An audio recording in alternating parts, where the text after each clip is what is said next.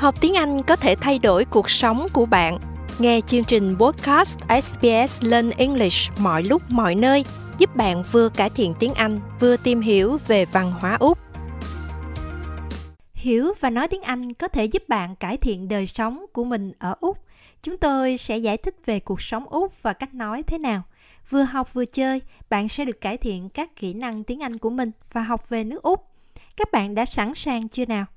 Trong bài học ngắn hôm nay, bạn sẽ tham gia cùng Janice Peterson thực hiện phát âm để phân biệt giữa âm J và W.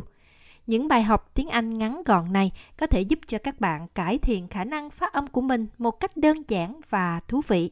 Am I singing this? Okay. Down came a jumbuck to drink at the billabong. Up jumped the swagman and grabbed him with glee. Hello, I'm Janice Peterson, and you might recognise me from SBS World News. Speaking clearly is an extremely important part of my job. I'm going to share some exercises you can easily do, wherever you are, to improve your pronunciation. Let's start. Can you think of a famous Australian song? Yo, Matilda, Matilda, darling. Oh, come oh, a waltzing Matilda with me. Oh, waltzing. This song is called Waltzing Matilda. It's a traditional Australian song, and the words were written by a famous Australian poet called Banjo Paterson. For a short time, it was even Australia's national song. Let's have a listen to a couple of verses. Well, up jumped the swagman, he sprang into the billabong. You'll never catch me alive, said he. His ghost may be heard as you pass by the billabong.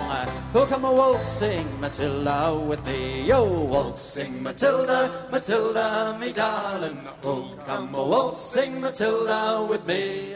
Waltzing Matilda, leading a water bag. Oh, come a waltzing Matilda with me. This is a great song to practice pronunciation with. Today, we're going to focus on two sounds that many learners find tricky the W in waltzing and the J in jumbuck. A waltz is a type of dance. And in the song, the phrase waltzing Matilda means walking around with everything you own on your back. The word jumbuck is an old slang word for sheep. Let's start with some word pairs to see if you can hear the difference between the W and J sounds. War and jaw. Weep and jeep. Wet and jet. They may sound similar, but we make these sounds in very different ways. You can make the w sound by moving your lips together, as if you were going to whistle. Your tongue should be in the centre of your mouth, and your teeth shouldn't touch. Try practicing this sound by repeating these words after me war, wet, weep waltzing. The j in jumbuck is made in a different way. You need to move your tongue so that the front tip touches the roof of your mouth, just behind the hard ridge. Your teeth should only be slightly apart, and the corners of your lips are in, but not closed. You then build up air and release your tongue to let the sound out. This sound is voiced, so you can feel the vibration in your throat.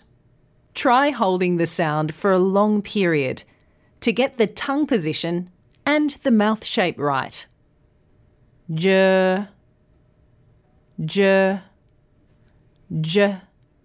How about we give it a try with some song lyrics?